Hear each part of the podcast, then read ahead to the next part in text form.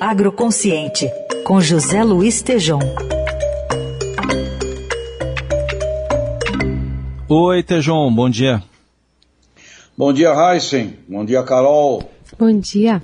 Você vai trazer para a gente aqui uma convergência de dois problemas, o ambiental da Amazônia com a pandemia. Pois é, Heisen, hoje o agronegócio é sinônimo de saúde, né? principalmente pós-pandemia.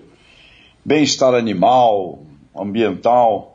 Pra você ter ideia, o Conselho Federal da Alemanha exige ao governo uma estratégia de financiamento para a reconversão da pecuária com uma orientação mais ecológica que respeite os animais. E mesmo hoje, no nosso Estadão, um belo anúncio aí da, da JBS se comprometendo com ah, ah, o resgate de carbono e de metano. Portanto, temos um mundo que caminha inexoravelmente para a saúde, meio ambiente, rastreabilidade tudo isso. E eu conversei com o embaixador Rubens Barbosa, que foi embaixador do Brasil em Washington, e ele também é presidente da Abitrigo, Associação Brasileira da Indústria eh, do Trigo aqui no Brasil. Eu perguntei a ele, com a experiência que ele tem, como é que ele via esse aspecto eh, de meio ambiente, narrativas erradas que nós tivemos, eh, continuamos aí sem eficácia eh, no combate ao ilegal, e o assunto da pandemia, né? saúde humana, né? o quanto isso poderia criar uma pororoca, eu estou dizendo aqui, uma pororoca entre a pandemia, a Covid-19, mais de 300 mil mortos aí, infelizmente, e o aspecto das narrativas ambientais. E o embaixador me disse isso, abre aspas. A percepção externa sobre o Brasil se tornou muito negativa nos últimos dois anos pela narrativa e algumas medidas na área ambiental e mudança de clima, em relação aos ilícitos, diz ele, desmatamento, queimadas e garimpo. E continua o embaixador Rubens Barbosa. Essa percepção se agravou com a maneira como o combate à pandemia está sendo conduzida e pelo número de mortos.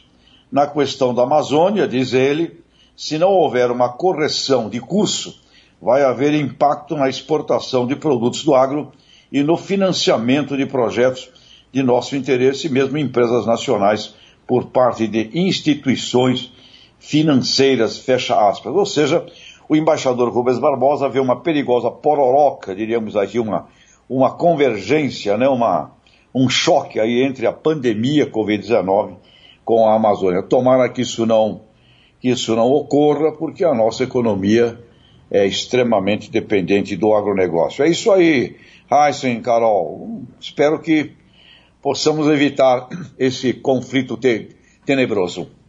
Muito bem. Tejon, só para a gente concluir, queria ainda trazer com um, um, outro ponto aqui, que a, a grande questão é que se a gente administra mal essa pandemia, ela vai custar caro também para o agronegócio, né? A gente está se saindo mal em todo essa, esse cenário. O Brasil não está, enfim, sendo um, um bom exemplo, está bem longe disso. E isso também afeta o agronegócio diretamente, não indiretamente. Sem dúvida, eu conversei, tenho conversado com a, principalmente com os exportadores, agroindústria, né? Conversei ontem com o pessoal da maçã, um produto in natura, né? O cuidado que eles estão tendo é extremamente, eu diria, bonito de ver, porque eles sabem que se houver alguma coisa, uma faísca de Covid num container, numa caixa, numa embalagem, é, a gente passa a ter graves problemas. Então, vale ressaltar o esforço é, do setor agroindustrial, no caso, frutas, é, as carnes também fazendo um trabalho muito interessante nesse sentido. Ou seja, o mundo empresarial caminha para aquilo que é o agroconsciente, é o que a gente está vendo.